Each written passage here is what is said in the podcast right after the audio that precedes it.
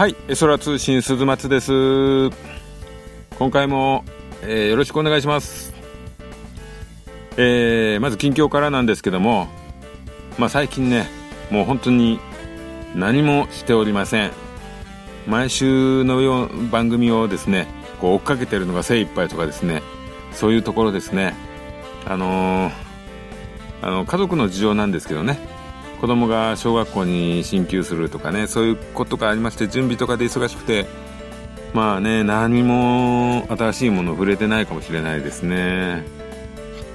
まあでもこの番組だけはねちょっとね頑張って続けようということでえ頑張ります。えー、ツイッター関係の方でねこう感想とかね書いていただけることもねありましてあの、すごく嬉しいです。まだねコーナーとしてですねこちらで読み上げるほどですねいただいてるわけではないんですけども、まあ、本当にねこう励みになっております、まあ、個別にね返信する形で対応していこうかなと思っております、えー、皆さんもまだ返信をしたことないメッセージを書いたことのない方も書いていただけると非常に嬉しいです。まあ、あのこのラジオなんていうのは本当に一方的にこちらから喋ってるのでいろんな間違いなんかも言ってしまっているかと思いますんで、まあ、そういうのね指摘とかもしていただけるとね本当にねもうありがたいですね。この番組通してもう謝謝らなければいけないことがいっぱいあるかもわからないですね。えまあということでお気軽にあのツイッターの方とか、えー、Gmail の方とかでもね受け付けておりますのでよろしくお願いします。まあ、今回はね、もう何も内容ないですね。えー、エルパンレンジャーとかその辺はね、面白いんでね、おいおい特集やりたいですけども。まあ、とりあえず今回、えー、前回の続き80年代の特撮少年の後半の方、えー、やってみます。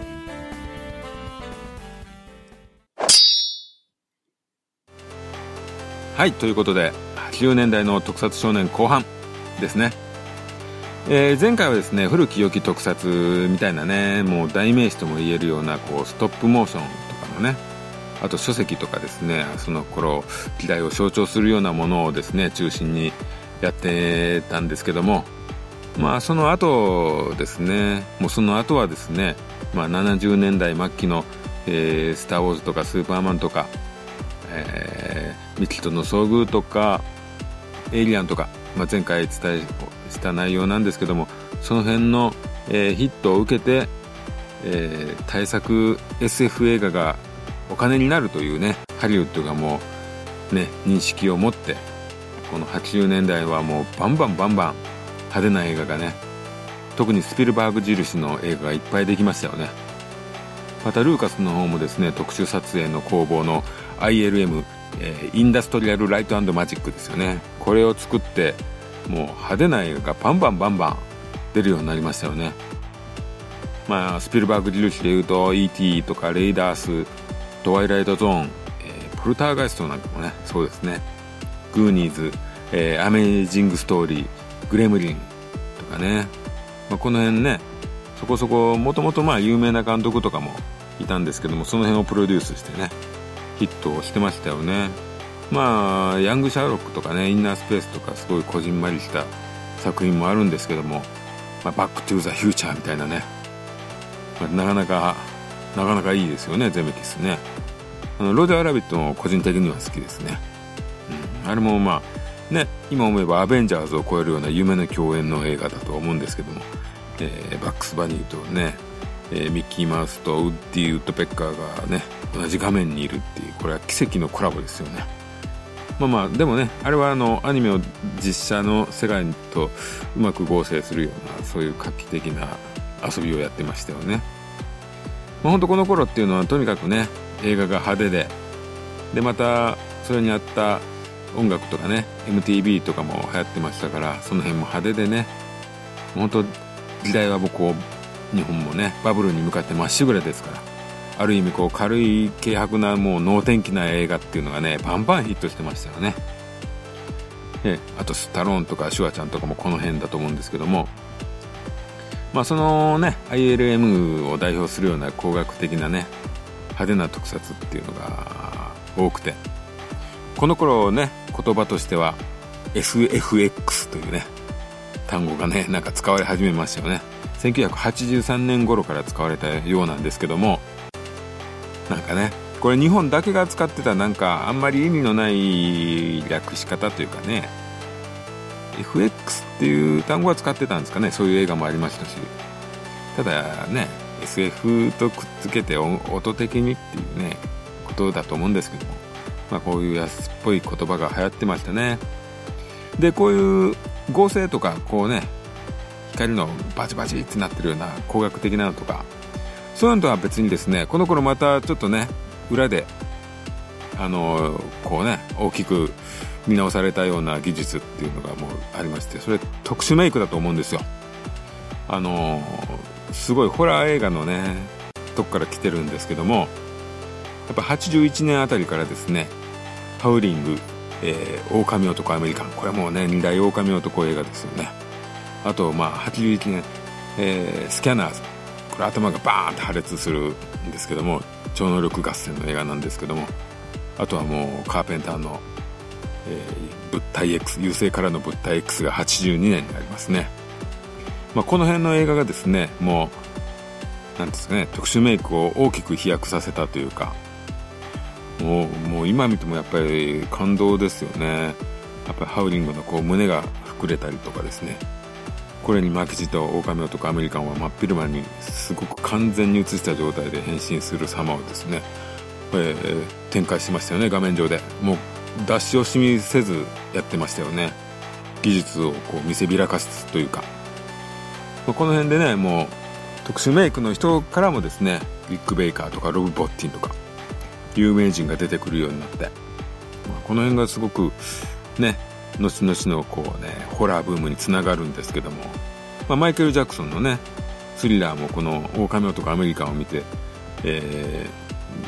ー、何ですジョン・ランディスジョン・ランディスとリック・ベイカーをね起用してやったと思うんですけどもこういう風に大きな流れがねできてましたよね。で1985年に、えー、スペース・ヴァンパイアトビー・フーパー、えー、監督脚本はダン・オバンですかね。スペースヴァンパイアもうこれは本当に SF ホラーのもうね派手な感じで大ヒットしたと思うんですけども、まあ、裸のお姉ちゃんが歩いてるからヒットしたっていうだけかもわからないですけども、まあ、とりあえずこの辺からですねもう完全に日本も含めホラーブームが来ましたね。まあ特撮といってもやっぱりこうねホラー映画っていうのはね話せない切り離せない部分があってやっぱり宇宙船とかね前回伝えた宇宙船っていう雑誌とかもホラーのコーナーというのはすごく大きくなってまして。まあこの頃やっぱり傑作も確かにねいっぱいあったんですよね。えー、まずま代表的なのは「狩猟の腹渡」これ81年らしいんですけど日本の公開は85年でね、えー、あとクローネンバーグ。もうデッドゾーンがありのキング原作のデッドゾーンありのでザ・フライですね。えー、でまあロメロが狩猟の餌食を発表してですね。まあ、あの先ほど言ったダン・オバノンはバタリアン。あとウェス・クレイブンはエルム街の悪夢。あとはまあねホラーブームっていう中でこう B 級のすごいまあね毒毒モンスターとか悪魔の毒毒モンスターとか。またあの香港の方からはキョンシーものとかねありましたね。その他にもイタリアンホラーのデモンズとかそういうのもいろいろあってですね、まあ、この辺でですねまあホラーがねやっぱり傑作がいっぱいあっていい監督もいっぱいあってですね。この辺はすごいこう一気にこう有名な監督が、えー、すごく育っていったなと、えー、思いますね。うん、で、まあ、この頃ね世の中がですねちょうどですねもう俺が住んでたような田舎ですらですよこうレンタルビデオっていうものがですねすごく流行りましたよねまあ今はね TSUTAYA とかそういうのありますけども当時はやっぱりネットが配信とかあるわけないのであのレンタルビデオ店っていうのもここの時代で一気に拡大してですねそれでですねこのホラーブームとかになると本当にマイナーな映画とか過去作っていうのが一気にこうビデオ化してですねこの辺がですねもうすごく見応えがありました。この辺はねすごく楽しんだ時代でしたよね。あのー、うん。もう本当一本ヒットするとその人の過去の映画がこうどんどんどんどんビデオ化すると。例えばこうロメロとかねゾンビとか、まあ、この時は資料の時期ですけど出るともうやっぱりナイト・オブ・ザ・リビング・デッドとかねビデオがバーンって出てきたりクローネンバーグとかもね、えー、古い映画がどんどんどんどん掘り出されて一気に見えるようになったりとか。そのそういうねまあなんていうんですかねバンバンこう見る幅が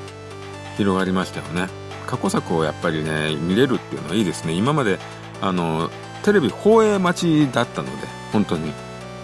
あとはまあまあ都会の映画館っていうのはねオールナイトイベントとかあったんでしょうけども田舎はですね本当に映画館が少なくてですねまあ日本同時上映とかは多かったんですけどももうね本当にもういっぱい、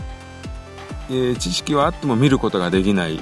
無双するというそういう時代だったのでこのレンタルビデオ店のね普及っていうのは本当にね感動的でしたよね、うん、またねこのホラーブームがねもう本当にいっぱいできてスプラッタームービーなんて言葉もねできたんですけどもまた別のところでねこう革新的なことが起こってたんですよね。それはやっぱりねあの1982年に公開されたトロンですね。トロン。まあねちょっと前にトロンレガシーという映画がありましたですけども、これがですね、もう本格的にね、CG 使った最初の作品ですかね。ディズニー。やっぱりディズニーはこの辺やっぱりすごいなと思いますよね。で、まあ自分ゲームもね、大好きだったんで、まあ個人的には CG 大歓迎だったんですよね。一方でこうね、アナログ的な特撮が好きなんですけども、やっぱり CG はやっぱりすごいなと、面白いなと思ってましたよね。まあ、スターファイターっていうね、CG 映画。これはまあ宇宙の戦闘シーンなんですけどね、主に使ってるのは。ま1984年。まあ、この辺で、まあ、2年か、そこうやって見ると2年ですね。でも2年で、うん、まあまあ進化したんですかね。でもですね、ここからですよね、本格的進化は。ターミネーター撮ってたキャメロンがですね、アビスっていう映画でですね、あの、1989年、もう一気にまあね、5年、スターファイターから5年経ってますけど、アビスっていう映画でこう、水がこう人の顔状になるとかね、そういうところを撮ってましたよね。まあ、キャメロンももともと特撮畑の手というかね、B 級映画から来てますから、この辺に対してはね、やっぱりすごい、あの、こだわりがあるんでしょうね。うん。まあ、その後ね、まあ、91年 T2 もここからもう完全にね、CG の世界になるんですけどもね、もうこの先もね、もう90年代とかね、特に自分もやる気はないので、特集をやる気はなくて、なので、もう先に言っちゃいますと、やっぱ93年のジュラシック・パーク、もうここですけどね、CG の決定版は。やっぱりあのダイダイナメーション、ストップモーション見てた人間からすると、あの、ジュラシック・パークで、ブラキオサウルスが最初出てくるシーンで、やっぱりね、あれはちょっとね感動しますよね。あのずっとそういうぎこちないストップモーションを見てた人間があの本当にいるような、えー、ブラキオサウルスがこうバーンって最初出た瞬間にうわーってなりますよね。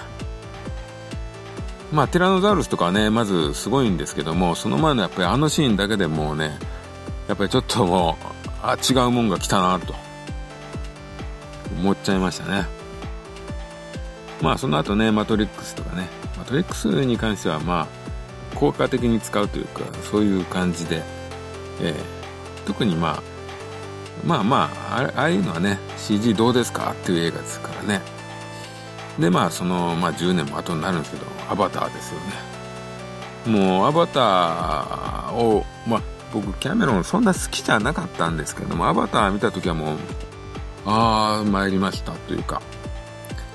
もう完全に CG を実写としてやってますよね。あの、人間が、生の人間がいないあの星のシーンなんていうのは完全にフル CG なんで、もう CG が実写じゃないですか。うん。モーションキャプチャーとかしてても、やっぱり肌は全部 CG ですからね。もうあれを見た瞬間に、ああ、もう撮れない映画ってないんだあとはねどういう表現力を表とかねどういうカット割りとかそういう話じゃないですか。ストーリーが面白いとか。あもうもう特撮ってある意味完結したんだっていうかですね。そういう感じになっちゃいましたよね。もう特撮技術はもう CG によって完結してしまった。まあこうやって言うとねまあ寂しいね。とかありますけどね。まあ80年代をね経験した人間っていうのはですね、まあ、あれを経験した特撮ファンっていうのはですねもう撮影もう完成品を見ながらですねこれはどういう特撮なんだろうなとかねもうなんとなくわかるじゃないですか。あこれミニチュアとかこれストップモーションだなとかあこれ合成だなとかね。全部こう想像がつく特撮を楽しんでましたよね。これは特撮だと思って楽しんでましたよねでもね現在の CG はですねまあいかにも CG っていうね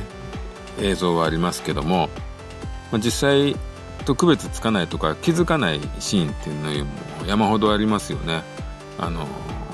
普通にワイヤーアクションがあってワイヤー消されてるとかもね完全に分かんないですもんね。まあね本来、えー、気づかないようにね映画を効果的に盛り上げるために使うものが本当は特撮の意味なのかなとは思いますけどね、まあ、本当は本当はこういうことをやるために特撮が存在したんだとは思うんですけどもまあねあのただねこう特撮職人とか特殊メイクのね職人とかのね仕事がね取り上げられていくっていうのはですねなんかやっぱりちょっとね苦いもんっていうかね悲しいもんはありますけどね。もうこれ仕方ないですかね。ええ。ー、まあねでもねまあ何らかの形で残っていくような気がしますよね。ストップモーションなんかも。そういう映画は未だに終わらなくならないですけどね。まあちょっと人形劇っぽいのとかそういうナイトメアビフォアクリスマスみたいなああいう形で使われることが多くなりましたですけども。まあ CG もある意味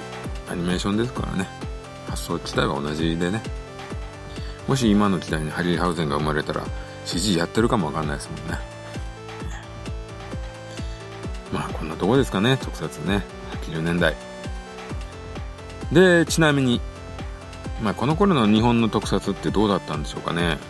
あのまあちょっと結構ね厳しい冬の時代だったような気もしますよね。まあ戦隊ものと、まあ、あとメタルヒーロー系ですかね。この辺が軸ですけど、まあ、あとたまにこう80ウルトラマン80とか仮面ライダーブラックとかマシンマンとかね。サイバーコップとかね。ポッポッポッとねありましたけど、まあ、ゴジラもね復活してきましたけどもビオランテとね80年代は日本で日本止まりですよね、えー、まあね多いわけではないですよね。まあ今も決して多くはないですけども。でこの頃ね自分としてはですね何してたかっていうとですねあの東映ビデオ、うん、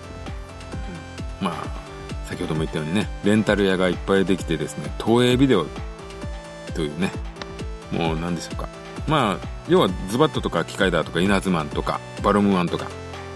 この辺があの1本のカセットに3話か4話ぐらい入ってたですかね。そういうのをねすごい借りて。まああのまあコピー的なことをね昔はちょっとやってたかもしれないですね。はっきり言いません。知れないですね。まあ、こうやってよくあの見てました。やっぱりね旧作の特撮もんっていうのはすごい見見がいがあったですよね。もういろんなアイデアでいろんなテーマでやってましたから、はい、まああの当時はね雑誌もね特撮ものも宇宙船以外はねなかなかななかったんですよね雑誌扱う雑誌も。なんでそういう時はもうテレビマガジンとかテレビランドとかああいう子供のものにも手を出してね集めてました。この頃はね本当にオタクっていうビジネスがねあまり発達してなかったですよね。社会的にもこうすごいまあ風当たりがあったというかですね。あんまりこうねオタクっていうのはいい感じではなかったですしやめにうごめいてましたよね。またねこの頃にねあの宮崎勉という犯罪者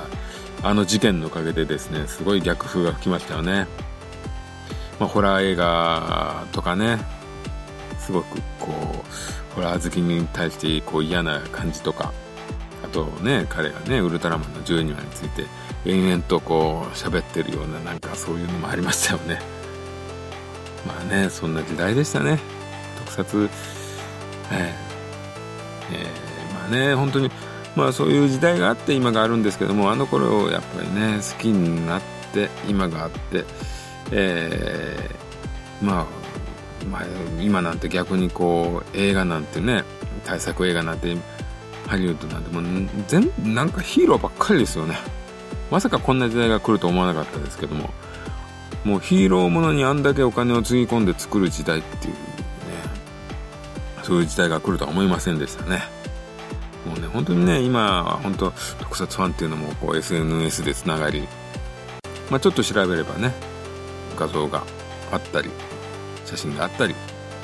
えー、ネット配信でも旧作がいくらでも見えて。もうね本当本当にこれはもう恵まれた時代ですよね。本当にまあ今のファンは幸せ者だと思います。まあ存分にね時代を楽しんでください。